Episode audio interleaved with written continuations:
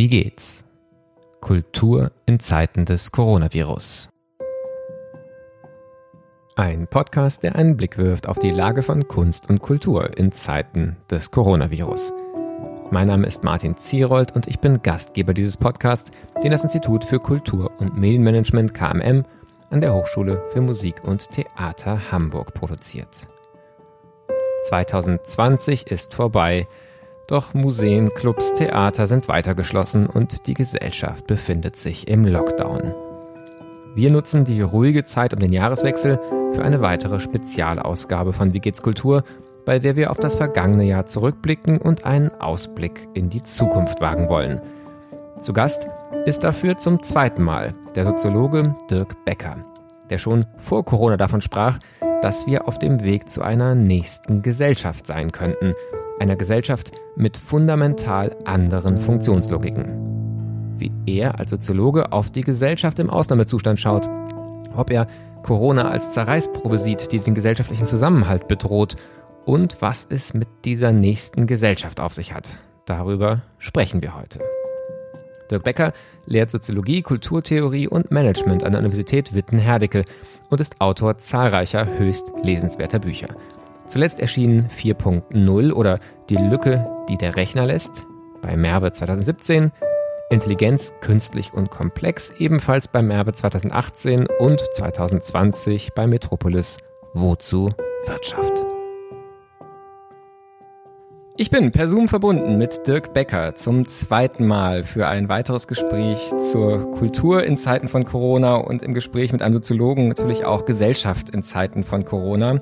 Ähm, die erste Frage ist aber die ganz persönliche Frage. Lieber Dirk Becker, wie geht's? Danke, ich kann überhaupt nicht klagen. Ich habe ja schon von beim ersten Gespräch gesagt, die paradoxe Situation für einen Privatgelehrten inzwischen in Anführungsstrichen ist, dass man zu Dingen gezwungen wird, die man sowieso am liebsten tut. Zu Hause sein, arbeiten, Bibliotheken aufsuchen. Gut, das ist jetzt gerade wieder nicht möglich. Zwischendurch schön spazieren gehen, nachdenken und wieder am Schreibtisch landen.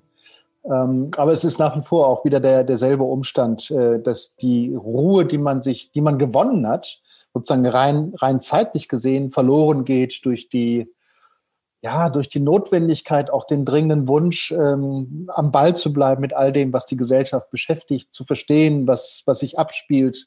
Natürlich auch die Sorge um die, um die, die, die familiären Liebsten, der, der Blick auf die Studierenden, ähm, wo ich zunehmend das Gefühl habe, dass das Zoom-Medium zwar unglaublich viel trägt, ähm, aber den entscheidenden persönlichen Kontakt, der, der sowas wie eine Selbsteinschätzung von Lernen äh, Lernfortschritten und Lehrerfahrungen ermöglicht, dann doch vermissen lässt.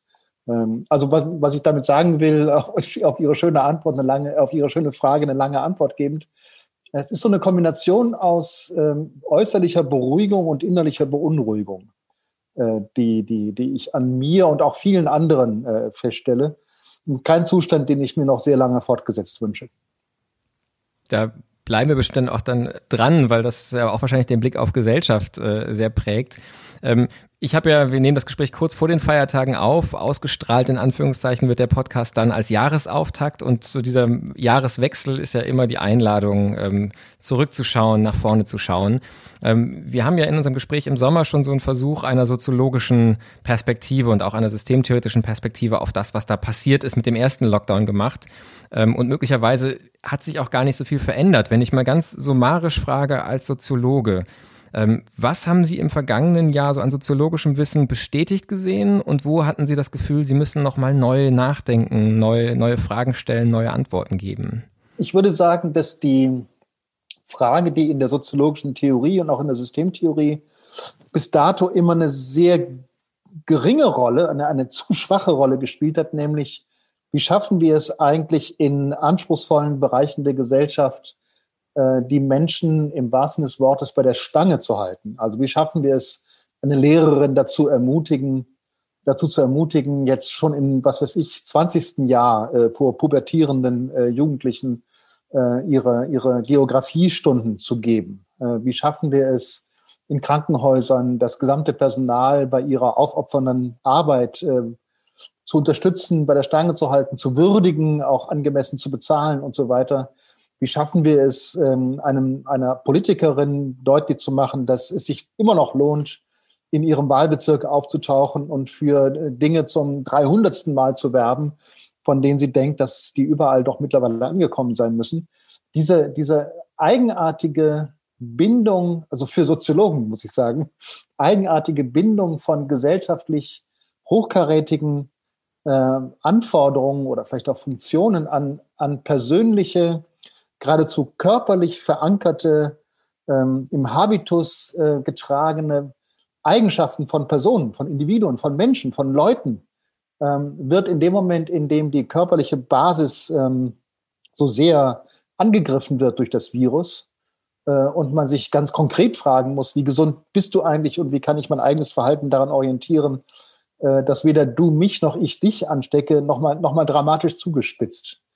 Ähm, das bedeutet für mich, dass diese außerordentlich abstrakte Frage, die wir ja in der Systemtheorie auf die Formulierung bringen, die Form der Gesellschaft hat auf der Innenseite soziale Prozesse und auf der Außenseite menschliche Voraussetzungen, dass diese Form der Gesellschaft eine außerordentlich konkrete Prägnanz gewinnt. Ähm, ne, das gilt für Politik und Wirtschaft, das gilt natürlich aber auch für die, für die Künste. Die, diese grandiosen Umstellungen, die wir gerade sehen, vom Offline auf die Online-Medien, die Konzerte, die man am Bildschirm verfolgen kann, die Festivals, die gestreamt werden und so weiter und so fort, die Leute, die dort auf leeren Bühnen stehen, äh, pardon, auf Bühnen stehen vor einem leeren, vor einem leeren Zuschauerraum stehen und trotzdem in der Lage sind, ihre Dinge durchzuhalten, ähm, da merkt man äh, zum einen, welche, welche Routine wir in bestimmten Formen von gesellschaftlichen Auftritten haben. Und man merkt zum anderen, wie unglaublich anstrengend das ist und wie sehr wir, das ist sozusagen der langen Rede kurzer Sinn, wie sehr wir doch bei allem, was wir so normalerweise tun, von unserem Gegenüber gehalten werden. Von jemandem, der uns zuhört, von jemandem, der uns kritisiert, von jemandem, der uns begleitet, von jemandem, der uns unterstützt, von jemandem, der unseren Platz einnehmen will, ja, genauso hilfreich, damit man, damit man sich ab und zu mal zuspitzen kann auf eine äh, konkurrenzfähige Leistung. Dieses, die, die Rolle des Gegenübers, ähm, des Miteinanders, ähm, vielleicht etwas pathetisch formuliert, die, die wird einem nochmal auf eine neue und sehr eindrückliche, eindrückliche Weise ähm, prägnant da stecken für mich zwei ganz spannende äh, Aspekte drin, die ich gerne noch versuchen würde, vielleicht dann zu vertiefen. Das eine, äh, so im ersten Teil Ihrer Antwort, ähm, wenn ich es richtig verstanden habe, ist ja auch ein Hinweis auf den, den menschlichen Körper tatsächlich. Also wirklich auch die, die Physis und die physischen Voraussetzungen von Gesellschaft in jedem Einzelnen, die natürlich auch in so einer Pandemie vielleicht besonders in den Blick geraten durch die physische Bedrohung, die das auch darstellt. Ähm, und das zweite, ähm, eigentlich also die Miniatur von Gesellschaft zu sagen, diese so erste soziale Situation einfach das des Gegenübers äh, und zu merken, da auch äh, getragen zu sein in der wechselseitigen Wahrnehmung. Ähm, das eine vielleicht sagen, fangen fang mit dem Körper vielleicht an. Ähm, würden Sie sagen, es braucht sozusagen so eine Art Re-Entry äh, des Blicks auch auf den menschlichen Körper als Thema der Gesellschaft? Ähm, ist das was, was aus Ihrer Sicht zu kurz gekommen ist? Luhmann hat mir ja immer vorgeworfen, dass er sich für den Menschen insgesamt und damit erst recht für die biologischen Systeme nicht so richtig interessiert hat. Ja, das hat sich auch bei Luhmann in den letzten Jahren, äh, tatsächlich in den 90er Jahren äh, ge gewechselt. Es gibt in seinem letzten großen Buch über die Gesellschaft der Gesellschaft gibt es also genau den Gedanken, den ich gerade so, so halbwegs zitiert hatte, von der Form der Gesellschaft mit, äh, mit der Notwendigkeit des Menschen und seines Bewusstseins auf der Außenseite dieser Form. Und die Außenseite ist eben ein wesentliches Element der Form. Das ist ja der, sozusagen die Pointe der, der Formtheorie, die wir da innerhalb der Systemtheorie seit den 90er Jahren äh, entwickelt haben. Bei Luhmann ist das durchaus auch angekommen, äh, wenn auch mit aller, aller Vorsicht und sozusagen mit Fingerspitzen wird, wie das angefasst wurde. Und ja, Körperlichkeit war nicht sein Ding, das, äh, also zumindest auf der theoretischen Ebene nicht sein Ding, das muss man schon so sagen. Aber die entscheidende Rolle hat doch, äh, haben doch die Kulturwissenschaften gespielt, die, die ohne die Referenz auf Körperlichkeit kann ich auskommen. Und ich glaube, den, den, den entscheidenden Impuls verdanken wir tatsächlich äh, den feministischen äh, und den gendertheoretischen Bestrebungen in der in den verschiedensten Wissenschaften, Kultur- und Sozialwissenschaften, der Philosophie und darüber hinaus, äh, die allesamt zunächst protestierend und, und äh, einen blinden Fleck ausleuchtend äh, und entsprechend auch durch auf Gegenwehr stoßend äh, der gleichsam männlichen und patriarchalen Wissenschaft ähm, irgendwann äh, klar gemacht haben, dass da einfach spannende Probleme verborgen sind. Ja, dass es nicht darum geht, die Frau oder den Trans äh, äh, zu entdecken oder ich weiß nicht, die, die Art und Weise der äh, körperlichen Disziplinierung, äh, die seit Elias und Foucault ja schon rauf und runter beschrieben worden ist, ein weiteres Mal zu beschreiben. Gar nicht, sondern es geht eher um die, um die ganz alltägliche Normalität. Ähm, unsere Kunstfertigkeiten Körper gerade zu halten, unsere, ähm, unsere, unsere Fähigkeit, ne, ich denke jetzt wieder an Politiker, Soldaten, äh, an Künstler, immer männlich und weiblich, ähm, die Nervosität ihres eigenen Gehirns ähm, auszunutzen und gleichzeitig auch im Griff zu behalten. Ja, dieses, dieses Flirren, äh, das unsere, unsere Bewusstseinsleistung immer parallel zu dem, was wir kommunikativ äh, erleben, an den Tag legt. Dieses Flirren zu nutzen für mal pfiffige, mal weniger pfiffige Einfälle, aber auch im, im Griff zu behalten, weil man ja auf dieser bewussten Ebene quasi dauernd ausbrechen möchte. Man will ja, man hat sich gerade auf ein Thema eingelassen und will dann schon wieder irgendwie woanders hin. Ja, das bringt's aber nicht. Man muss das andere einfangen in das, was man gerade tut. Ähm, diese, diese, ähm, ich spreche am liebsten von der Synchronisation dreier, mindestens dreier völlig unterschiedlich getakteter Systeme, nämlich der Körper, das Gehirn nochmal als eigener neuronaler äh, Teil, Schwerpunkt des, des Körpers und des Bewusstseins in der Auseinandersetzung mit, mit Gesellschaft besser in den Blick zu nehmen und zu sagen, da setzen wir eine Normalität, da setzen wir eine Selbstverständlichkeit voraus, die das Ergebnis einer, einer Jahrhunderte, tausend alten äh, Evolution ist, die nicht, in, nicht immer glücklich verlaufen ist. Äh, das müssen wir dringend, wenn wir den Alltag verstehen wollen. Und wenn wir den Umgang mit Komplexität verstehen wollen, äh, müssen wir den neu in den Blick nehmen. Und das hat sich mittlerweile so sehr durchgesetzt, äh, dass man eigentlich nicht mehr um das Thema fürchten muss. Das Thema ist mittlerweile klar, aber um die Ressourcen, mit denen es bearbeitet werden könnte. Also kein Mensch weiß, welchen Teil der Neurophysiologie, welchen Teil der Psychologie, welchen Teil auch der Biologie wir jetzt als Soziologen lernen müssten, einzubauen in unsere soziologischen Überlegungen, um das immer noch soziologisch kontrolliert ähm, dieses Thema behandeln zu können. Da stehen wir, da stehen wir absolut vor einem riesigen neuen großen Forschungsfeld, von dem man nur hoffen kann, dass es in der Zukunft äh, angegangen wird.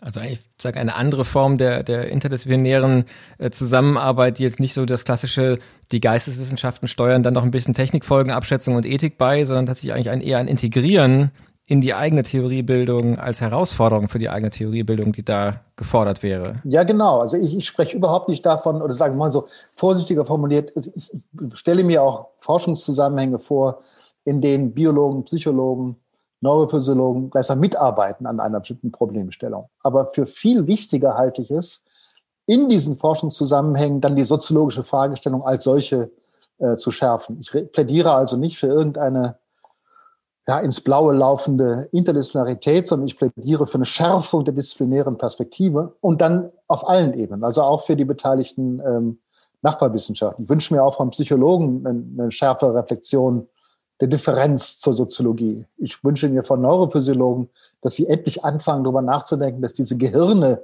die sie da erforschen, in einer Gesellschaft erforscht werden und ein gesellschaftliches Interesse der Forschung selber zugrunde liegt. Das taucht ja alles bei diesen Leuten ähm, allenfalls in Ansätzen auf. Also da, ne, die, wir haben jetzt 30 Jahre lang von der Notwendigkeit der interdisziplinären Forschung gesprochen, haben da nicht sehr viel erreicht auf diesem Feld nach meiner Einschätzung.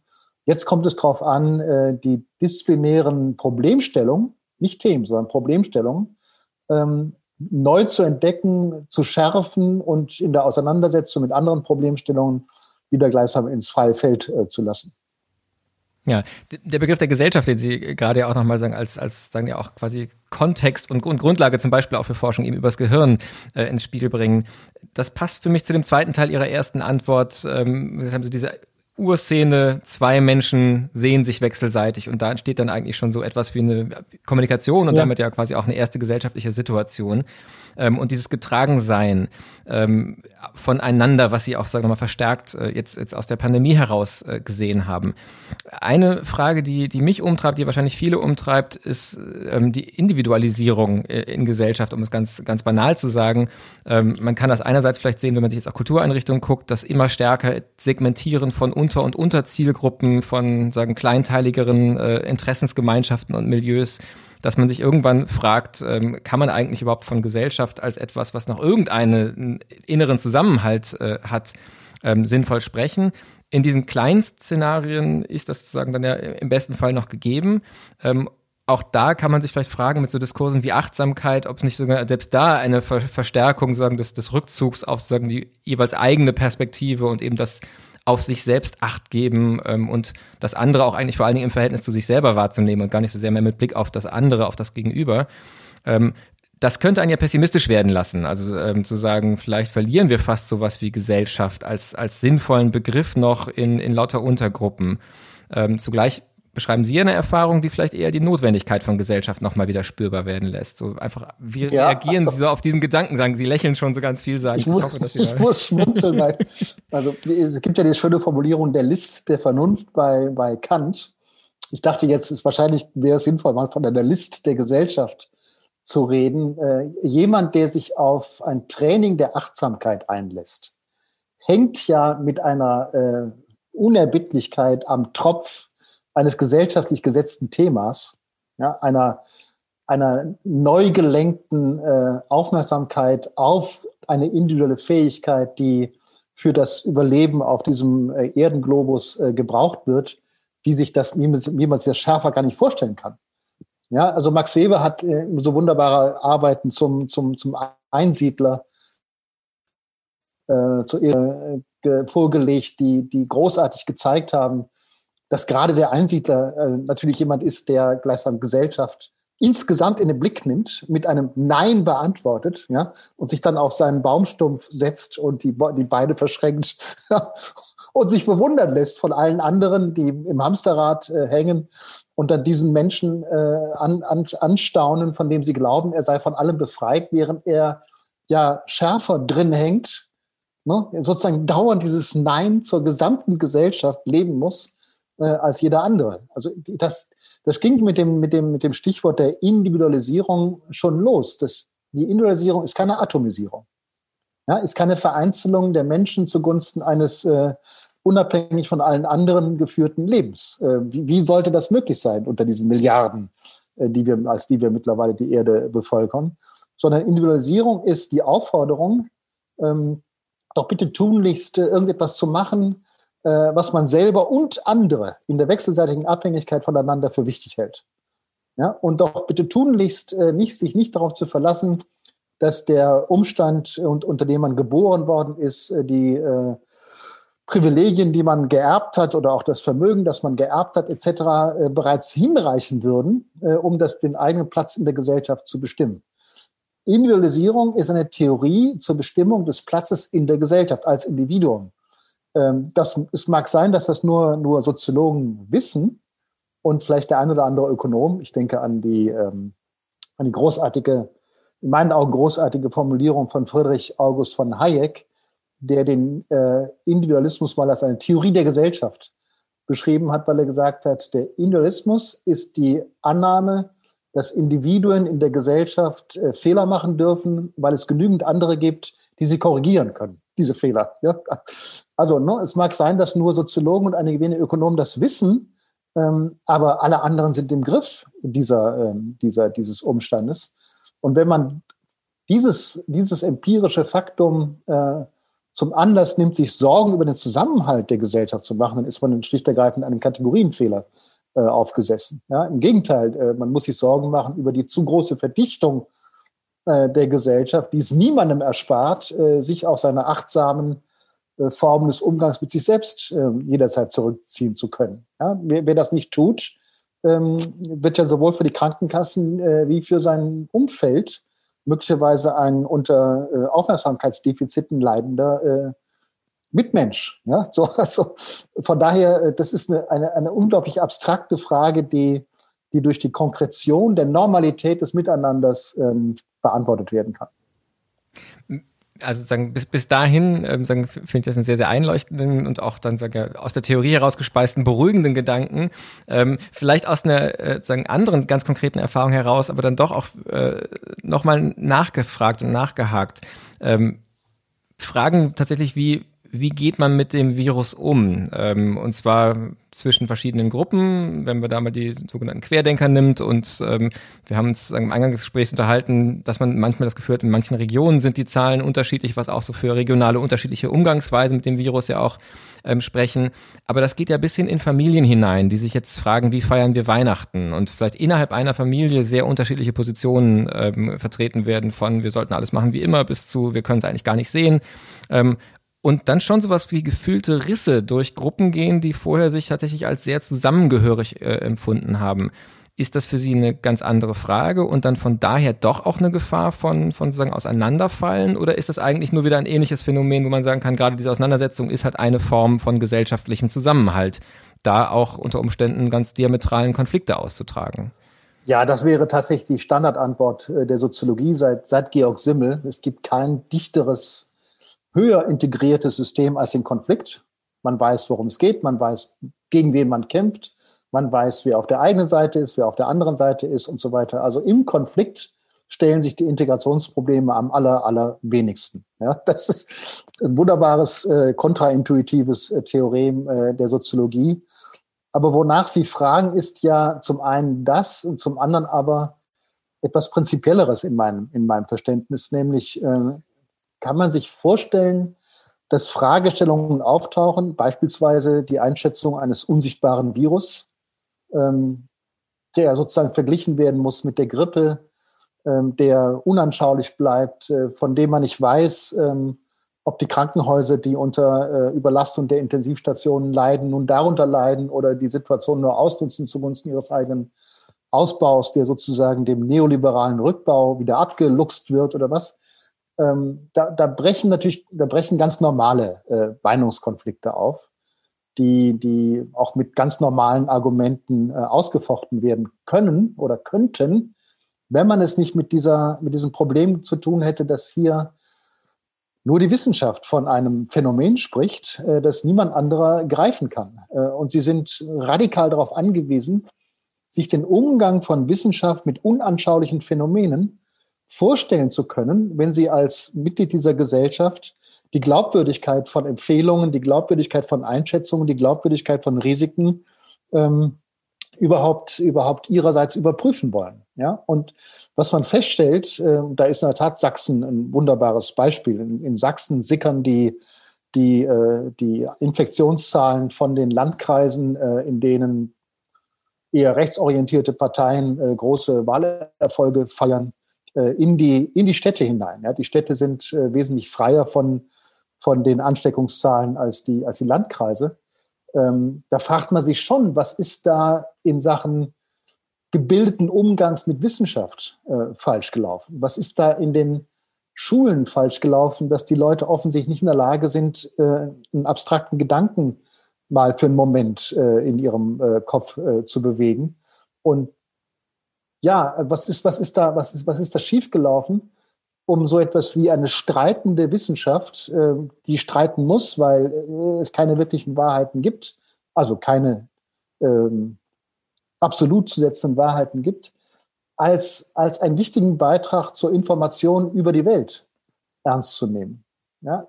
Natürlich spielen alle möglichen, ähm, sagen wir mal, Realitätsflüchte, Realitätsfluchten, sagt man wohl, äh, eine, eine Rolle. Man hält es nicht aus, sich Sorgen um sich und um andere machen zu müssen und flieht von daher in die Behauptung, es gibt doch gar keinen Anlass, sich Sorgen zu machen. Das mag individuell und psychologisch eine große Rolle spielen, aber die Ausbreitung eines entsprechenden Diskurses der, des, des Corona-Leugnens ähm, hat ja damit etwas zu tun, dass all das, was wir mal unter dem Stichwort Aufklärung haben laufen lassen, äh, offenbar äh, ins, ins Leere gelaufen ist. In bestimmten Bevölkerungsschichten, ähm, ich würde, möchte das gar nicht genauer beschreiben, weil man ja sofort äh, diskriminierend wird, wenn man sagt, äh, wo äh, die Aufklärung äh, nicht, mehr, nicht mehr ankommt. Ja?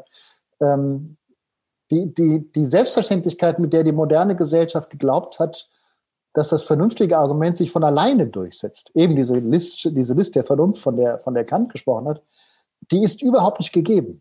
Ja, und wir haben Dutzende von Erfahrungen im Umgang mit Aberglauben, äh, nicht nur, nicht nur in, äh, in der dritten Welt, sondern mitten in Europa. Ja, ich erinnere mich an großartige Artikel von Hans Magnus Enzensberger über die Dominanz des Aberglaubens in, in äh, südeuropäischen Ländern, ne, der, die dann sofort äh, erwidert worden sind mit Hinweisen auf, den, auf die Dominanz, auf die, auf die Resistenz des Aberglaubens in äh, nordeuropäischen und mitteleuropäischen Ländern, ja, ohne, ohne jede Frage.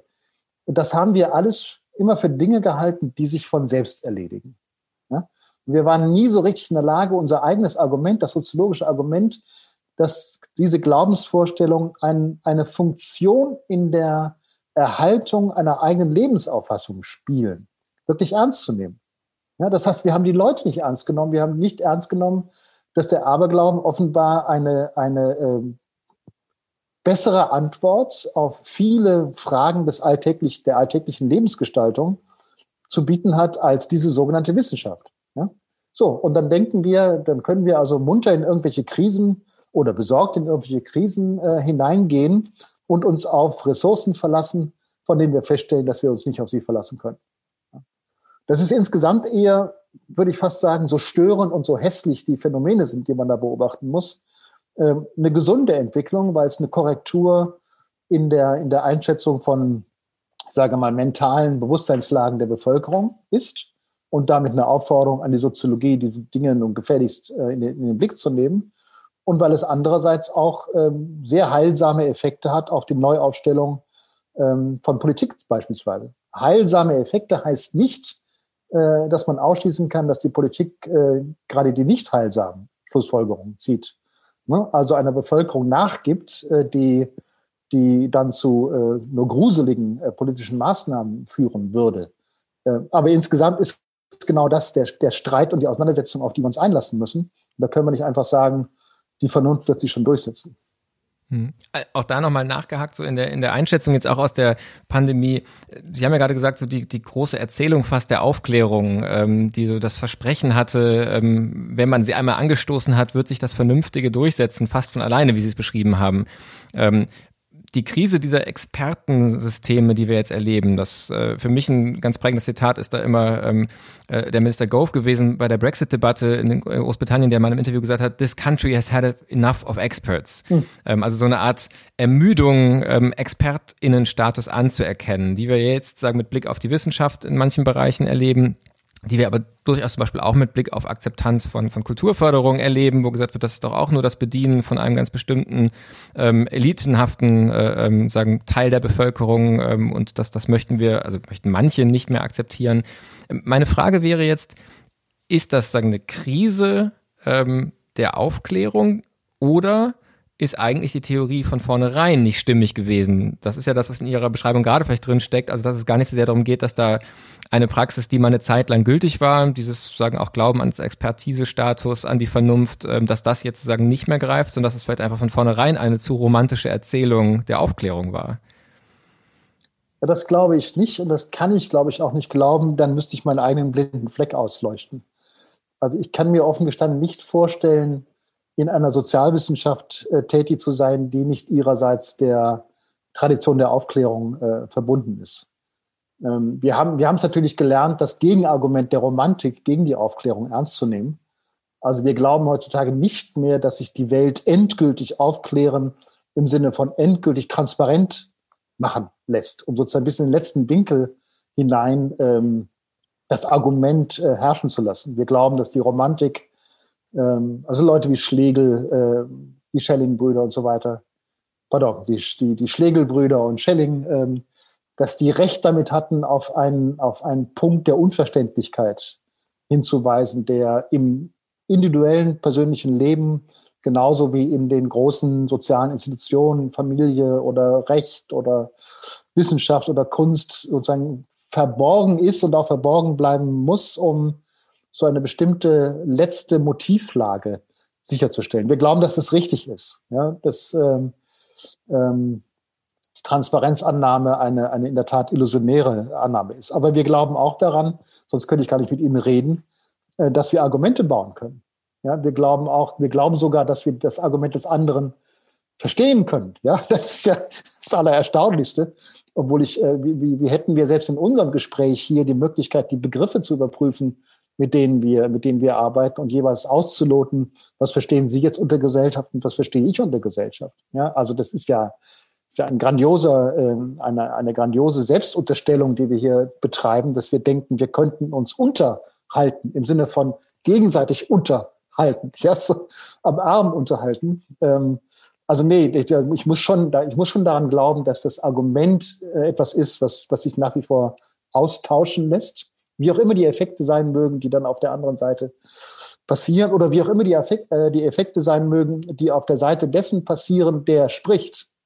Ja, es, mich hat immer diese, diese Kommunikationstheorie von George Herbert Mead extrem beeindruckt, der, die, die damit anfängt zu sagen, schauen Sie mal, wenn Sie eine Geste machen, eine Geste der Erläuterung kann ich jetzt auf dem Bildschirm schlecht vorführen, ähm, dann betrifft die ja nicht nur den anderen, sie betrifft auch sie selbst. Ja? Sie machen sich zu jemandem, der eine bestimmte Geste macht. Selbstaffektion hat er das genannt. Kommunikation ist gar nicht möglich, ohne sich selbst auch dauernd zu beeinflussen. Und weiß ich genau, wen ich da beeinflusse, wenn ich mit Ihnen rede, ja, und meinen eigenen Worten dabei lauschen muss, die ich dafür finde oder die, von denen ich glaube, äh, dass sie dafür sinnvoll sind. Nee, also ich glaube, ähm, äh, Wissenschaft ist da hinreichend kritisch aufgeladen, um mit der Aufklärung positiv wie so, ebenso positiv wie, wie vorsichtig äh, umzugehen. Ähm, was wir aber, glaube ich, unterschätzt haben, ist ein vielleicht ganz einfaches Argument. Äh, in größeren Bevölkerungsschichten äh, kann nur die Art und Weise von Wissen sich durchsetzen, die man miteinander teilen kann. Ähm, wir hatten immer, und ich habe das oft erlebt, wenn man so Handwerker ins, ins Haus holt, die einem irgendwie ein Regal aufbauen oder einen, einen Tisch anmalen oder sonst keine Ahnung was machen und mit denen man ins Gespräch kommt und von denen man plötzlich feststellt, äh, dass die unglaublich belesen sind, vielleicht sogar gerade im Begriff sind, ein eigenes Elaborat zur, zur, zur Gravitationstheorie oder irgendetwas zu schreiben. Ja? und einem dann sagen, Mensch, die ersten 40 Seiten habe ich schon, die nächsten 20 scheinen schwieriger zu werden. Ja, man, man fällt in Ohnmacht und denkt, ja, super, aber ähm, mit wem können diese Leute darüber reden? Mit Ausnahme mal des einen Kunden, der da genug Zeit hat, um sich das anzuhören. Ja, ähm, wie kann man, wie kann man das eigene Interesse an, an einer wissenschaftlichen Bildung lebensfähig machen? Bei Eigenbrötlern geht das. Die heißen genau deswegen Eigenbrötler, weil sie eben in der Lage sind, äh, ein Leben zu führen, in dem sie ihr Brot nicht mit anderen teilen wollen. Aber die breiten Bevölkerungsschichten, auch so ein merkwürdiges Wort, ähm, in denen man nie eingeübt hat, mal eine Wirklichkeitsbeschreibung auszutauschen, gegenzuprüfen, ähm, am, am, Stammtisch oder äh, beim Tennisspielen oder äh, beim Einkaufen auf dem Markt mal sozusagen in drei, vier Sätzen, die, die hingetupft werden, die nicht unbedingt ähm, groß elaboriert sein müssen, einerseits vorzuschlagen und andererseits gegenzuprüfen, äh, wenn das nicht gegeben ist, also mit Foucault vielleicht formuliert, wenn bestimmte Diskurse, die eine kritische Wirklichkeitsauffassung motivieren, überhaupt nicht geübt werden können, nie gehört werden können, nie geteilt werden können, wo soll denn, wo soll denn dann das, äh, wo soll denn dann ein Wissen herkommen, das es erlaubt, mit neuen Phänomenen und dann auch noch so neuen kritischen Phänomenen umzugehen. Ja? Das war jetzt ein bisschen lang geantwortet. Ich weiß auch gar nicht genau, worauf ich hinaus will. Ähm, ich glaube, ich glaube, wir reden zu wenig darüber, ähm, an welchen Stellen in dieser Gesellschaft ähm, Leute nicht nur irgendwie politische Interessen vertreten können und nicht nur äh, Konsumakte äh, vollziehen können und nicht nur arbeiten können und vielleicht nicht nur mal ins Museum gehen können, sondern auch miteinander diskutierend sich über ihre Fragen und die Möglichkeit, mit diesen Fragen umzugehen, austauschen können. Ja, das, diese Formate, ich glaube, darüber haben wir schon mal gesprochen, diese Formate gibt es ja nicht. Äh, und die sind dringend nötig. Ja, wer da auf seinem Moped durchs Erz, Erzgebirge fährt und rechts und links die verbrannten Bäume äh, alter Umweltuntaten äh, äh, beobachtet, woher soll der oder woher soll die wissen, äh, wie man mit, mit neuen wissenschaftlich entdeckten Phänomenen umgeht. Und das, also Sie haben ja vorhin auch in einem anderen äh, Statement schon gesagt, so was ist da auch sagen im, im, Bildungsprozess passiert, dass so bestimmte sagen auch einfach Verständnisse von wissenschaftlicher Arbeitsweise äh, an vielen Stellen nicht vorhanden sind. Es klingt für mich tatsächlich sagen, nach einem Wunsch erstens nach ähm, Kommunikation, ich sage jetzt mal in Anführungszeichen echter Kommunikation, also tatsächlich dieser Beziehung der Möglichkeit des Austauschs, die Sie auch am Anfang beschrieben haben, ähm, und dann aber auch nach, einem, nach einer großen Anforderung, wo man spontan wahrscheinlich sowohl an Bildungssystemen ähm, als auch an den Bereich der Kultur denken würde, als Orte, wo so etwas denkbar wäre, wo aber offensichtlich, wenn so dieser Bedarf danach so dringlich zu spüren ist, und ich würde das teilen, dass, glaube ich, gerade das so ein ganz, ganz großer Wunsch und zugleich eine Leerstelle in unserem Alltag ist, ähm, dass man eigentlich die, sich fragt, wie kann das geschaffen werden und wie könnte das vielleicht in diesen beiden Bereichen geschaffen werden stärker? Ja, also wir, wir, hängen, wir hängen jetzt in diesen, also ich mag, ich mag das Wort nicht, ich benutze es jetzt trotzdem nochmal, wir hängen in diesen breiten Bevölkerungsschichten, also denen, die uns aufgeklärten Menschen gerade so viel Sorgen machen, ja, hängen wir im Grunde genommen immer noch an einem, in einem platonischen Kunstverständnis und Kulturverständnis äh, fest. Also Kunst und Kultur dienen dazu, äh, die Zustände äh, zu, zu preisen und zu loben. Man geht dann mal in ein Konzert, weil man, weil man sich sozusagen selbst erheben kann in ein Gefühl des, des Jahrs äh, zu sich und allen anderen und den Umständen, unter denen man lebt. Man geht mit Sicherheit nicht in ein Konzert, um sich darüber zu wundern, äh, was Töne sind und äh, welche Leistungen das eigene Ohr vollbringen kann, um innerhalb von Disharmonien Harmonien und innerhalb von Harmonien Disharmonien zu entdecken, das tut man in diesen Schichten nicht. Das müsste aber nötig sein. Ja, die, die Kunst ist ja in meinen Augen, die Künste im Plural, die sind in meinen Augen ja die großartigste Schule, die wir haben, ähm, uns, uns einzuladen und es auszuhalten, mit den Unverständlichkeiten dieser Welt umzugehen. Ja, weil die Künste immer auch gleichzeitig eine ästhetische Komponente haben, in denen man unterhalten wird, erfreut wird, in gewisser Weise auch bei der Stange äh, bleibt. Sie, ne, Kunst, dann, wenn sie Kunst ist, ist immer auch eine Verwirrung, die darauf hinweist, weißt du eigentlich, wie du hörst? Weißt du eigentlich, wie du siehst? Weißt du eigentlich, welche Gefühle du wie mobilisierst, wenn du mitleidest mit dem, was gerade auf der, auf der Bühne passiert und so weiter und so fort? Ja, dieses, dieses Konfrontieren mit dem Aushalten von Unverständlichkeit. Gar nicht mal mit der Unverständlichkeit selber. Das wollen wir alle nicht. Also wer will sich dauernd was Unverständliches vorsetzen lassen? Ja? Aber im Theater zu sitzen, ins Konzert zu gehen oder gemeinsam eine Gedichtinterpretation zu versuchen und zu merken, dass es anderen genauso geht und dass man gemeinsam damit umgehen kann und dass man irgendetwas lernt, äh, wenn man zusammen vielleicht doch nochmal äh, sich die, sich die Trakelgedichte angeschaut hat und, und, und, und sich ganz blöd fragt, sag mal, was, was geht denn bei dir vor, wenn du so eine Zeile liest? Ne? Und was hältst du denn von dem Wort, das hier so merkwürdig verwendet wird. Und ist das für dich noch Grammatik, die in diesen Gedichten spürbar ist, oder ist das schon längst was anderes?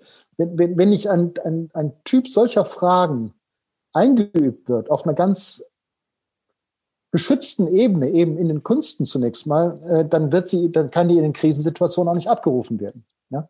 Und dann greifen die Leute auf das Erstbeste zurück, was sie, was sie zur Verfügung haben, nämlich ihren eigenen Trotz. Sie haben jetzt gerade sagen, ganz schön die, die, das Potenzial von Kunst beschrieben. Ähm, ähm, und da war ja sagen, ganz viele Gleichzeitigkeiten drin und auch der Begriff der Unterhaltung. Und ähm, bei der Begründung dieses ersten, zweiten Lockdowns, des Lockdowns Light, wie es damals manchmal so hieß, ähm, ist ja viele Vertreterinnen und Vertreter von, von Kultur sehr empört gewesen, dass sie tatsächlich reduziert worden sind auf diesen Begriff von Freizeit und Unterhaltung. Alles, was Freizeit und Unterhaltung dient, muss schon mal geschlossen werden. Ähm, wie war vielleicht da Ihre Wahrnehmung ähm, als sozusagen Beobachter von Gesellschaft und ja auch tatsächlich wirklich genauer Beobachter von dem, dem Feld und dem System der Kultur? Fanden Sie das richtig, dass da so ein starker ähm, Fokus auf einmal letztlich ja wirklich auf dem Labelung und der, der sprachlichen Begründung war von einer Maßnahme, die, glaube ich, im Prinzip viele sonst akzeptiert hätten? Ähm, war das ein Diskurs, der, der fruchtbar war oder war das sagen ein bisschen eine Ablenkung von Fragen, die wichtiger gewesen wären? Na, ich fand es letztlich sehr fruchtbar es war ja letztlich eine politische Hilflosigkeit. Ja, man wollte was für die, für die Kunst und die Kultur machen. Man kann ja schon noch nicht einmal zwischen Kunst und Kultur unterscheiden in, bei, unter dem, in, in, in der Normalpolitik, sag ich mal. Ne? Es gibt ein paar Kulturpolitiker, die den Unterschied jetzt so einigermaßen gelernt haben. Ne? Kunst, Kunst, ist, Kunst ist immer herausfordernd, aufregend, schwer zu verstehen. zuweilen kritisch unterwegs, auf jeden Fall aber ungewohnt. Äh, und Kultur ist immer der Versuch, dieses Ungewohnte einzubetten in einen gewohnten, einen zivilisierten Rahmen, in dem das ausgehalten werden kann. Das muss man ja schon mal unterscheiden, das tun ja die wenigsten. Ne? Ähm, und dann darüber nachzudenken, also was jetzt an Kunst Unterhaltung ist und was nicht, äh, ist effektiv zu viel verlangt. Ähm, dass die Künstler, Künstlerinnen äh, darauf kritisch reagiert haben, ist nur allzu verständlich. Wer will schon in diesen, äh, wer will schon in die, äh, in die Massenmedien abgeschoben werden, in, in die Unterhaltungsbranche abgeschoben werden, obwohl es dort hochkarätige Leistungen äh, der Kunst gibt. Ich führe gerade eine Diskussion mit einem, mit einem Bekannten über die Frage, wo bringt man eigentlich die, die Game-Industrie äh, unter, die Videogame-Industrie unter? Ist das Unterhaltung oder ist das Kunst? Es ist natürlich Unterhaltung, klar, aber es sind hochgradig künstlerische Leistungen dort im Umgang mit Figuren, im Umgang mit Grafiken, also Hintergründen und so weiter und so fort. Es gibt gar keinen Grund, das aus der Kreativwirtschaft zum Beispiel herauszuhalten. Ja? So, ähm, dann zu sagen, nein, das wollen wir nicht, ähm, das wird uns nicht gerecht, äh, damit fällt man ja letztlich in einen 19. Jahrhundert Begriff der autonomen Künste, der autonomen und ernsten Künste zurück, äh, die erst, den erst recht keiner mehr versteht, der auch nicht mehr nötig ist. Ja? Ähm, da, da wünsche, würde, würde ich mir jetzt aus einer soziologischen Sicht, wir haben natürlich gut lachen, weil wir weder unterhalten noch Kunst treiben, würde ich sagen, also da, da, da würde ich mir Gelassenheit wünschen und sagen, kein, kein, ich bin viel mit Theaterleuten unterwegs, dank meiner Frau, immer wieder habe immer wieder auch Gelegenheit, äh, in Premieren zu gehen und dann mit sozusagen vielen Leuten in der Branche zu reden, ja, also in der in der Szene zu reden. Es geht, ich kenne niemanden, der, äh, der mag noch so hochkarätig intellektuell und dramaturgisch gebildet sein, der aus einer Theateraufführung rausgeht und nicht auch sagen kann, hat mir gefallen oder hat mir nicht gefallen.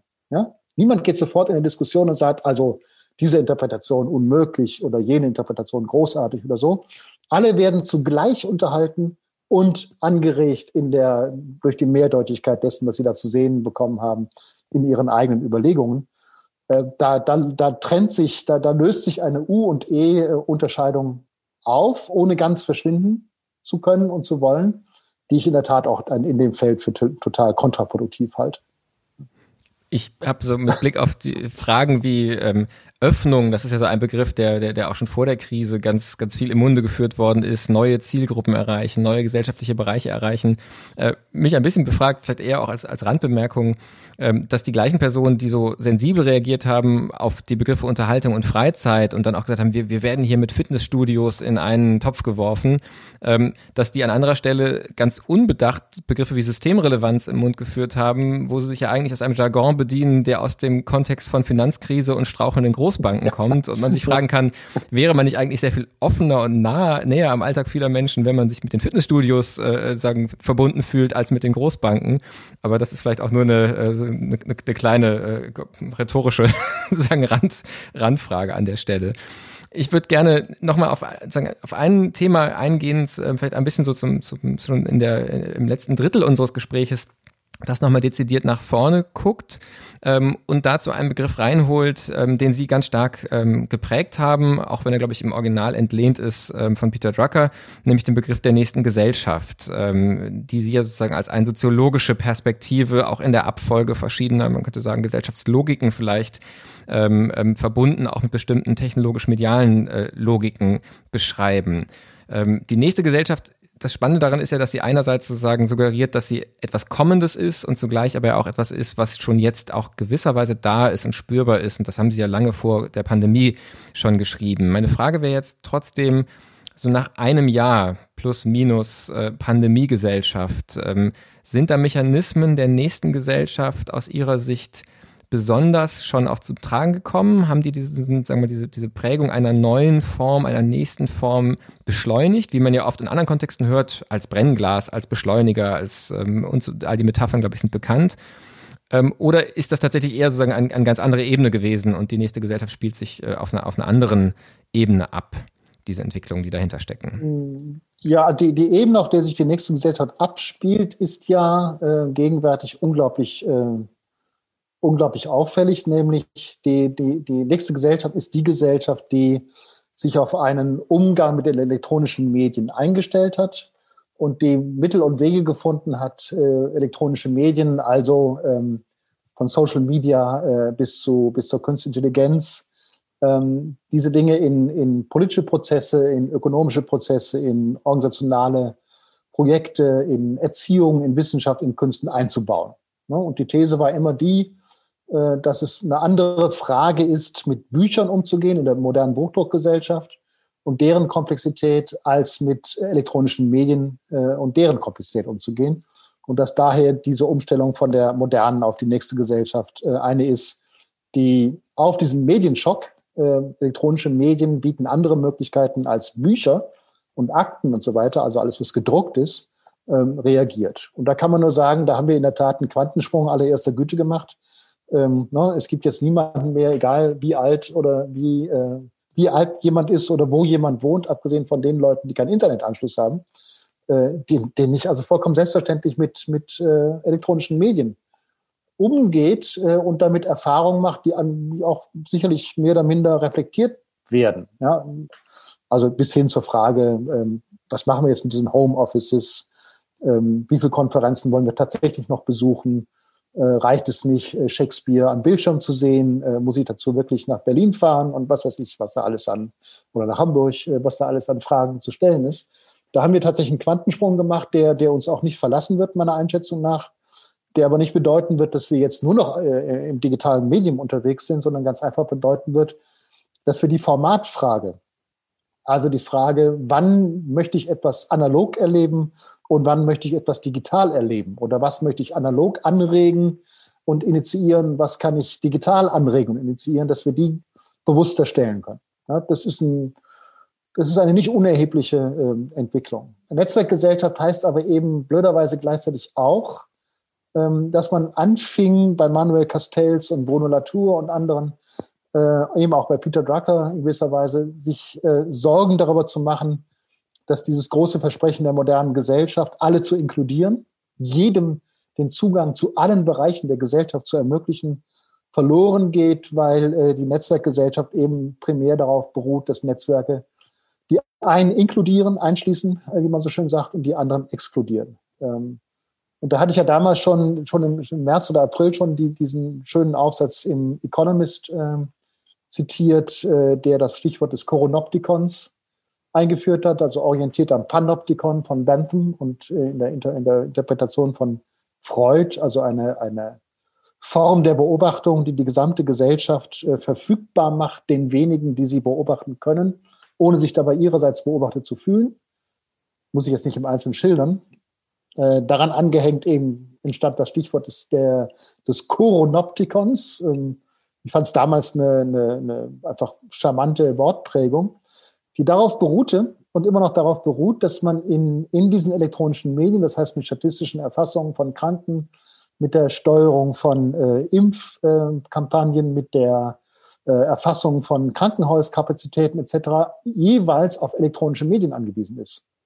Und dass von daher sowohl die Bekämpfung als auch die äh, Diagnose der Pandemie den Ländern oder den äh, gesellschaftlichen Bereichen, in denen diese elektronischen Medien zur Verfügung stehen, wesentlich leichter fällt als allen anderen Bereichen. Und dass damit eine Tendenz zur Inklusion der entwickelten Welt zugunsten und zu Ungunsten, nein, zugunsten der Exklusion der weniger entwickelten Welt deutlich wird. Und sozusagen eine der großen Gefährdungen jetzt vor allem im, in der, im Management der Impfkampagnen ähm, ähm, bedeuten wird. Ähm, wir, wir gehen da, das merkt man ja so auch so ein bisschen, wenn ich das, wenn ich das vielleicht ein bisschen riskant jetzt formulieren darf. Ähm, wir beobachten das in Schweden, wir beobachten das auch an unserer eigenen, an unseren eigenen Diskussionen, dass man immer so ein, ein bisschen hin und her äh, schwingt zwischen der Sorge um die, die krank werden und unter Umständen sterben, auf der einen Seite, und der Sorge um eine Gesellschaft, die wesentliche Kapazitäten politischer Meinungsbildung und äh, ökonomischen Ressourcenumgangs zu verlieren droht, auf der anderen Seite. Und wenn man auf der anderen Seite unterwegs ist, gibt es immer so einen, so einen leichten, äh, so einen leichten Hang zum Zynismus. Äh, wer stirbt, stirbt. Wer stirbt, wäre früher oder später sowieso gestorben. Dieses schreckliche Argument, dass alle die, die jetzt im Alter von 80 äh, sterben, sowieso noch ein halbes Jahr oder ein ganzes Jahr zu leben gehabt hätten, was ja statistisch widerlegt ist. Ähm, alle die, die in diesem Alter sterben, haben eine durchschnittliche Lebenserwartung von mindestens zehn Jahren. Und das ist nicht etwa nichts. Kann man nicht einfach sagen, hm, na gut, ja. Aber wir erleben äh, in, in, in Tonfällen nicht zuletzt auch äh, autoritärer Politiker diese, diese Art von Zynismus, diese Art von, diese Art von Hinnehmen von, von gigantischen Todesraten, ja, wo man sagen kann, ist das jetzt ein Beleg für die Netzwerkgesellschaft, also für die Exklusion, für den Umgang mit der Exklusion großer Teile der Bevölkerung oder großer Teile der Weltbevölkerung ähm, zugunsten der wenigen, die, die davor geschützt sind oder nicht? Ähm, und auf der anderen Seite, das wäre der dritte Punkt, den ich dazu sagen würde. Also erstens klar, elektronische Medien setzen sich durch. Zweitens ja, wir sehen solche Explosionseffekte.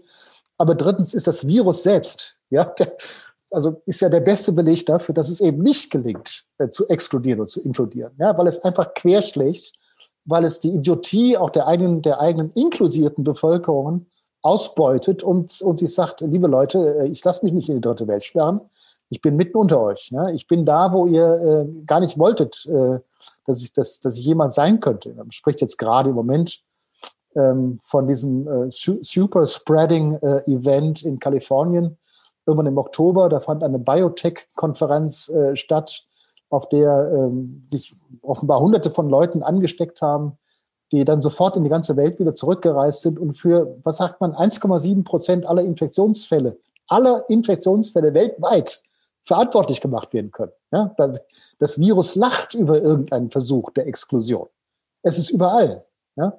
Da würde man sagen, gut, und wie, was heißt das jetzt auf der soziologischen Ebene? Ähm, bedeutet das, was, was wir ja immer, immer in Rechnung stellen, dass also jede Form von Gesellschaft immer nur unvollkommen gelingt. Die moderne war keine vollkommene Gesellschaft. Die nächste Gesellschaft wird auch keine vollkommene Gesellschaft sein. Also ist das jetzt ein Gegenbeleg oder nicht? Ich habe keine Ahnung. Also empirisch ist das noch nicht ausgemacht. Ich würde mich nach wie vor darauf zurückziehen, zu sagen, die These von der Umstellung von einer modernen Gesellschaft auf eine nächste Gesellschaft ist eine sehr, sehr brauchbare Heuristik in der Beobachtung von aktuellen Tendenzen. Ob es das eine oder das andere ist, also ob wir in einer neuen Form von Moderne leben, die jetzt halt zusätzlich zu den alten Büchern auch noch neue Medien hat, oder ob wir tatsächlich bereits in einer äh, neuen Gesellschaftsformation leben, lässt sich noch nicht eindeutig entscheiden. Auf welcher Ebene könnten Sie sich denn vorstellen, wenn wir jetzt auch mal sozusagen konkret aufs nächste Jahr gucken, ähm, beispielsweise das nächste Jahr wird ein Jahr von Bundestagswahl sein. Also da haben wir die ganz klassische politische Debatte äh, vor uns. Wer regiert das Land in den nächsten, äh, dann, dann folgenden Jahren? Ähm, wenn man jetzt sagt, so ein Übergang von einer Gesellschaftsform in eine andere, selbst wenn nicht ausgemacht ist, wie, wie vollständig, wie Sie es beschrieben haben, äh, das passiert oder nicht passiert, ähm, und vielleicht festhalten an der Hoffnung, dass da, dass in so einem Übergang etwas Gestaltbares gesellschaftlich ist und, und nicht nur sozusagen eine Art von, von, von Automatismus äh, ähm, in den Auswirkungen. Wo sehen Sie Potenziale, dass tatsächlich so ein Raum von, ich weiß nicht, ob es utopischer, visionärer, ähm, vielleicht auch viel pragmatischerer Aushandlung, wie wir leben wollen, entsteht? Ich hatte den Eindruck, dass es so eine Hoffnung im Frühjahr gab, dass es nochmal so eine Art von gesellschaftlichem Diskurs geben könnte, ausgelöst durch die Pandemie, wie wollen wir eigentlich leben? Ähm, in meiner Wahrnehmung ist das dann äh, deutlich zurückgegangen in der öffentlichen Wahrnehmung hinzu, wie können wir wieder äh, so leben, wie wir vorher gelebt haben. Ähm, aber das, der Prozess läuft ja weiter und die Veränderungsprozesse, die Sie beschrieben haben, laufen ja auch weiter. Sehen Sie das Potenzial, dass da nochmal etwas wie, ein, wie einen eigenen Diskurs äh, in, entsteht, der das ganz explizit angeht und zur Diskussion stellt gesellschaftlich? Hm, allenfalls in Ansätzen. Ähm, also sowohl äh, Fridays for, äh, Future for, Fridays for Future ähm, als auch die, die äh, diese Bewegung begleitenden sogenannten Scientists äh, for Future ähm, plädieren ja sehr stark dafür, nach den Erfahrungen, die man jetzt im Umgang mit der Pandemie machen durfte und machen musste, äh, ähnliche Formate oder eben ganz andere Formate äh, zu entwickeln im Umgang mit dem, mit dem Klimawandel. Äh, und ähm, so bald wie möglich, da gibt es ja sogar, wenn ich das richtig sehe, Terminvorstellungen, Bürgerräte, Bürgerräte einzuberufen, die nach bestimmten Losverfahren äh, zusammengesetzt werden und sich halt über die verschiedenen Formen des Umgangs mit dem Klimawandel äh, verständigen sollen. Ähm, das ist aber ein zaghafter Versuch, würde ich mal sagen. Also der mit, der mit den großen strukturellen Fragen der Gesellschaft noch nicht viel zu tun hat, sondern halt ein besonders drängendes Problem herausgreift, gut herausgreift und hoffentlich auch, auch umgesetzt werden kann. Äh, ich würde mal sagen, solange wir, ähm, solange wir daran festhalten, demokratische Prozesse zu stärken, sind wir fast notgedrungen auf einer auf der Ebene der modernen Gesellschaft unterwegs. Weil Demokratie ohne Inklusion, ohne Inklusion aller, äh, ist nicht denkbar. Ich kenne niemanden, äh, und ich selbst habe es auch noch nicht gemacht, äh, ich kenne niemanden, der sich die Frage stellt, wie denn das demokratische Format in der nächsten Gesellschaft aussähe. Ich kenne viele Leute, die über Demokratisierung von Betrieben nachdenken. Das, ist, das sind ja sozusagen kleine Netzwerke. Das nehme ich aber nicht so recht ernst, weil Betriebe für mich keine politischen Veranstaltungen sind, sondern unternehmerische, äh, ökonomische, wirtschaftliche Veranstaltungen. Ähm, also sozusagen die Debatte, die in Deutschland läuft, ähm, auch das Verhältnis äh, zwischen Bundesländern und Bund neu zu, neu zu bedenken, also über das Föderalismusprinzip nachzudenken, ist eine Debatte, die sich rund um Fragen der Gestaltung von Demokratie dreht. Da ist nichts an neuen gesellschaftlichen Formaten äh, erkennbar. Nee, ich würde eher sagen, dass all diejenigen europäischen Ländern, Länder, die mit äh, autoritären Formen von Politik experimentieren, äh, weiter sind äh, auf dem Weg in die Netzwerkgesellschaft. Denn die können sich Exklusion wunderbar vorstellen und haben überhaupt kein Problem, äh, diese, diese Exklusion auch an den, an den Grenzen Europas und auch innerhalb äh, der jeweiligen Länder durchzuexerzieren, sodass die ähm, Vorstellung der Netzwerkgesellschaft eine dystopische ähm, Vorstellung wird, die nichts Wünschbares, sondern eher etwas Gefährliches äh, an den Horizont der Entwicklung malt. Das sagen in dieser Beschreibung, hier ist das ja auf alle Fälle so. Ähm, halten Sie das sagen für ähm, also sagen die oder andersrum gefragt, die Frage äh, lässt sich ja stellen, bedeutet das, dass wir umso mehr dafür kämpfen sollten, eben diese Entwicklung dann auch zu bremsen und und sagen, wo es geht, eben das demokratische und die Ideal der Moderne zu verteidigen? Oder sehen Sie ein Potenzial, ähm, dass es eben eine nächste Gesellschaft in dieser, sagen wir, auch ähm, vollständigen Nutzung der, der Möglichkeiten elektronischer Medien gibt, die dennoch auch eine demokratische Antwort findet, wie auch immer die dann aussieht? Also ist sagen dieses dystopische für Sie untrennbar verknüpft mit der Netzwerkgesellschaft oder wäre auch eine utopische Netzwerkgesellschaft denkbar?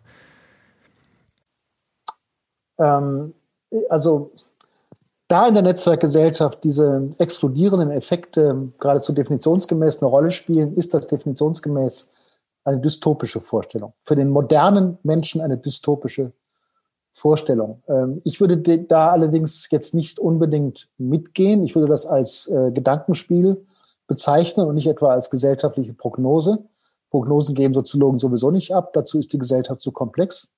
Ich würde eher sagen, wenn, wenn, wenn man diese Dystopie ernst nehmen muss und wenn im Zentrum dieser Dystopie äh, die Frage des Umgangs mit elektronischen Medien steht, dann haben wir diese drei Modelle. Den chinesischen Umgang mit elektronischen Medien, den amerikanischen und den äh, europäischen. Es gibt auch großartige Experimente im Umgang mit elektronischen Medien in Afrika, äh, die ähm, auch von einigen Leuten gut beobachtet werden. Es gibt in Dortmund ein, ein, ein dieses äh, U-Museum, das wunderbare Ausstellungen zu, äh, zur Fantasie der Afri nee, zu, zu, afrikanischen Fantasien im Umgang mit äh, allen Arten von elektronischen Medien äh, liefert. Das sind ähm, tolle Basteleien, die da vorgeführt werden, ähm, auch mit, mit großartiger, mit großartigem Einschluss von künstlerischen Überlegungen, aber jetzt noch nicht wirklich modellhaft äh, zitierbar.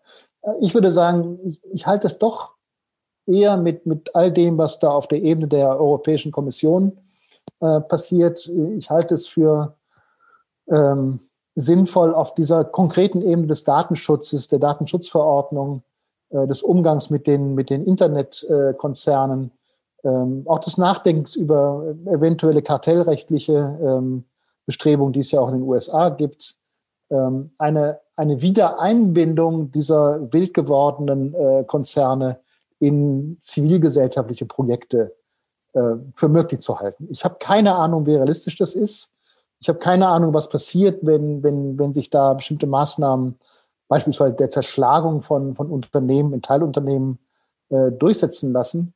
Aber ich denke, dass auf genau dieser Ebene das Spiel gespielt werden muss. Dass auf genau dieser Ebene von rechtlichen und politischen ähm, Maßnahmen äh, verbunden mit der Aufklärung der Bevölkerung darüber, worauf sie sich einlassen, wenn sie als Datenlieferanten äh, die, die diese, diese Medien äh, scheinbar kostenlos äh, nutzen können, dass das die Ebene ist, auf der das gespielt werden muss. Ja, da ist der Unterschied zwischen moderner und nächster Gesellschaft ist eine äh, sozusagen viel zu großformatige Formel, um das, um das aufzufangen. Äh, es ist, wie gesagt, eine Heuristik, die, die sowas wie eine, eine Perspektive äh, im Jahrzehnte-Rhythmus äh, erlaubt. Äh, das Spiel wird aber im Jahres- oder im Halbjahresrhythmus gespielt. Und da kann ich nur sagen, da ist mir die europäische Variante in diesem Dreierspiel, dieser drei Modelle, mit einem Blick auf die Afrikaner, also eigentlich, eigentlich die liebste. Ja. Mhm. Vielleicht sagen als, als, als letzte Frage vor der Abschlussfrage in dem Zusammenhang, wenn wir davon ausgehen, ähm, wie am 1. Januar ähm, sagen, wird dieses Gespräch hörbar sein. Dann haben wir auf jeden Fall nach allem, was man heute weiß, noch Lockdown in Deutschland ähm, und möglicherweise länger, als es aktuell der 10. Januar als Stichtag ist. Wenn wir also davon ausgehen, dass Kulturorganisationen sich auch 2021, ob sie wollen oder nicht, äh, in diesem elektronischen Raum, äh, im digitalen Raum, in der, sagen, den Netzwerken bewegen, was wäre denn eine Wunsch oder eine Hoffnung von Ihnen an die Kulturorganisationen, ähm, wie sie vielleicht sozusagen ein, ein Nachdenken über genau auch diese Fragen ähm, in ihren kulturellen und auch künstlerischen Aktivitäten im digitalen Raum nutzen können, um vielleicht einen Beitrag zu leisten für einen solchen ähm, sagen, Agieren im, im Halbjahres- und Jahresrhythmus ähm, in eine gute Richtung? Ach, da ist ja schon extrem viel unterwegs. Es, es werden ja, es werden ja Online- und Offline-Formate gemischt. Die einen sind auf der Bühne, die anderen sind am Bildschirm.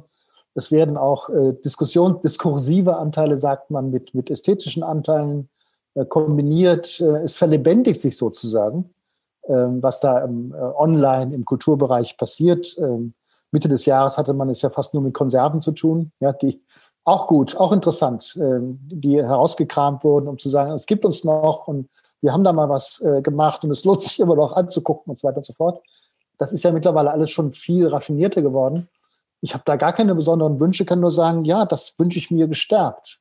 Und ich wünsche mir das vor allem auch auf den Ebenen der, der, der ruhigen und, und stillen äh, ähm, Angebote gestärkt. Ne? Also jemand, der, der im Wochenrhythmus, wenn ich das richtig sehe, äh, zu seinen Pianokonzerten zu Hause einlädt, Igor Levit, ähm, ja, ist, ist finde ich, genauso wichtig wie wie, was weiß ich, ein Versuch von Durst Grünwein äh, mal im Monatsrhythmus, äh, was weiß ich, den zweiten Dienstag im Monat dazu zu nutzen, jeweils fünf Gedichte vorzutragen. Ja, ähm, warum nicht? Äh, und dann wieder die Spektakel, die von irgendwelchen größeren Theaterhäusern und Konzerten veranstaltet äh, werden. Ich habe das Beethoven Festival offen gestanden äh, nicht wirklich verfolgt. Ähm, ich arbeite den ganzen Tag am Computer. Ich muss nicht unbedingt abends auch noch den Bildschirm öffnen und mir dann was weiß ich was äh, angucken. Aber was da alles gelaufen ist, was man vom Hörensagen hört, ähm, ist großartig, ja, dass die, dass die Frankfurter äh, Poetikvorlesungen von Monika Rink äh, im Netz nicht nur gestreamt wurden, sondern anschließend auch noch verfügbar sind. Äh, das ist ja großartig. Das hätte man sich ne, äh, vor zwei Jahren noch gar nicht äh, ausdenken wollen. Ne? Ähm, nein, ich glaube, da passiert unglaublich viel und es gibt niemanden, äh, der, der sich da irgendwie die Butter vom Brot nehmen lässt. Ja, jeder, jeder hat inzwischen den, ja, ich will nicht sagen Spaß, weil alle, alle sind genervt, die ich dazu spreche. Aber jeder hat den Willen entwickelt zu sagen, wir lassen uns doch von diesem Virus nicht wirklich unser, unser, Geschäft, unser Geschäft und unsere Arbeit und unsere Absichten, unsere Möglichkeiten zertrümmern. Ja? Äh, wir, wir, wir zeigen, wie das, wie das weitergehen kann, weil wir wissen und hoffen, dass wir irgendwann auch wieder in die, in die äh, Räume im Präsenzformat gehen können. Und dann werden wir was gelernt haben, was wir nach wie vor weiter betreiben. Ich wünsche mir, dass dieser trotzige Mut ähm, erhalten bleibt. Jetzt haben Sie gerade schon gesagt, dass Sie abends nach einem Tag vor dem Bildschirm eher nicht weiter auf den Bildschirm gucken wollen. Die letzte Frage in dem Gespräch, in diesem Podcast ist ja immer, wo finden Sie aktuell Inspiration oder auch Ausgleich oder Momente der, des, des Kräftigens? Ähm, was ist da für Sie gerade aktuell spannend oder hilfreich? Ich habe irgendwann entdeckt, dass ich dringend ähm, um, um ähm, meine eigene Form der Unruhe pflegen zu können und nicht dauernd die äh, mir aufgezwungene Unruhe sozusagen eines, einer nervösen Beobachtung des Standes der Pandemie betreiben zu müssen, wieder zu meinen eigenen Forschungs, zu meinen eigenen Forschungsthemen zurückgehen muss. Und da gibt es mein Lehrstuhlprojekt, das ich mit einer ganzen Reihe von total äh, spannenden und sehr engagierten Leuten einerseits im Maschinenbau und andererseits äh, unter wissenschaftlichen Kollegen betreibe. Da geht es um Digitalisierungsprojekte im Maschinenbau. Und da haben wir alle äh, eine Form entwickelt, äh, uns äh, in Zoom-Meetings auf dem Laufenden zu halten über das, was da jeweils passiert, die natürlich immer mit einem kleinen Schlenker ähm, passiert. Ähm, wie, wie, haltet ihr es gerade mit Corona und ähm, hoffentlich seid ihr alle noch gesund und so weiter und so fort, aber doch auch an der Sache arbeitet. Ne? Und wenn ich mich dann nicht gerade in Videokonferenzen herumtreiben äh, muss, dann entdecke ich, dass ich mich nach wie vor am liebsten mit meinen Theoriefragen beschäftige. Ne? Ich habe jetzt die letzten drei Monate nochmal einen Durchgang durch die mathematische Logik äh, gemacht, weil ich immer das Gefühl hatte, dass das, was mich am meisten interessiert, nämlich die Arbeit mit dem Formkalkül von George Spencer Brown, äh, am besten eingebettet und auch anderen verständlich gemacht werden kann, wenn man es als Höhepunkt einer mathematischen Logik äh, beschreibt. Und hatte jetzt so viel Zeit, das zu machen, dass ich endlich mal begriffen habe, was ich vorher nie begriffen hatte, dass die mathematische Logik äh, eine Logik des Umgangs mit physikalischen Ereignissen ist, mit grundsätzlich physikalisch verankerbaren Ereignissen ist. Und dass das von daher für das, was mich interessiert, nämlich semantische Ereignisse, sprachliche Ereignisse, Ereignisse der Kommunikation überhaupt nichts zu tun hat. Ja, das heißt, ich habe drei Monate lang, zum Teil mit großem Vergnügen, weil das ja tolle Texte sind, äh, mit einem Thema verbracht, von dem ich jetzt weiß, dass ich es nicht mehr brauche. Also, und das, das fand ich offen gestanden sowohl entspannend äh, als auch beruhigend. Jetzt kann ich mir nämlich meine eigenen, meine eigenen Kalküle wieder bauen. Ja, und muss nicht, und muss nicht bestimmte äh, Formen des Umgangs mit Russells Paradox, das vielleicht gerade noch ähm, ähm, ernst nehmen. Ja, so. Ja, ich hatte tatsächlich für dieses Gespräch eigentlich auch vor, Sie genau zu dem Feld nochmal zu befragen. Ähm, das hat dann zeitlich jetzt nicht mehr reingepasst und ist ja dann vielleicht auch ganz richtig gewesen, dass es nicht mehr drin war. Ich fände aber tatsächlich sehr, sehr spannend, wenn wir im neuen Jahr mit wieder ein paar Monaten Abstand weitersprechen können, uns dann vielleicht tatsächlich auch, sei es, weil die Pandemie nicht mehr so im allgemeinen Fokus ist oder sei es einfach als Bewegung, äh, die eigene Unruhe äh, wieder mehr zu pflegen, als die äußere Unruhe aufzunehmen, vielleicht genau über diese Themen auch weitersprechen können, wo jetzt Ihre Kalkülüberlegungen und Ihre theoretischen Überlegungen gerade hingehen. Für können, heute sage ich. Können wir gerne machen mit Zierold. Das Gespräch mit Ihnen macht mir großen Spaß. Das freut mich. Mir auch. Und ich hoffe, den Hörerinnen und Hörern auch. Ich kann vielleicht an der Stelle dann doch einmal eine Sache verraten. Das erste Gespräch mit Ihnen ist mit Abstand das meistgehörte Gespräch dieses Jahr, also des vergangenen Jahres, muss man jetzt sagen, gewesen. Ähm, insofern starten wir am 1.1. möglicherweise schon mit dem Höhepunkt des Jahres und von hier an geht's bergab. Wir werden sehen. Aber wie gesagt, ich freue mich sehr, wenn wir auch einfach in diesem Jahr nochmal weitersprechen und sage für heute vielen, vielen Dank für die Zeit, für den Einblick in die Gedanken und ich freue mich auf eine Fortsetzung. Sehr gerne. Vielen Dank auch Ihnen, Herr Zierold. Alles Gute. Das war die 66. Episode unseres Podcasts Wie geht's? Kultur in Zeiten des Coronavirus. Links zum Gespräch und auch zu unserer ersten Folge mit Dirk Becker aus dem April 2020 gibt es wie immer auf unserer Website www.wiegehts-kultur.de. Wir melden uns Mitte Januar wieder mit neuen Episoden. Bis bald. Passen Sie gut auf sich auf.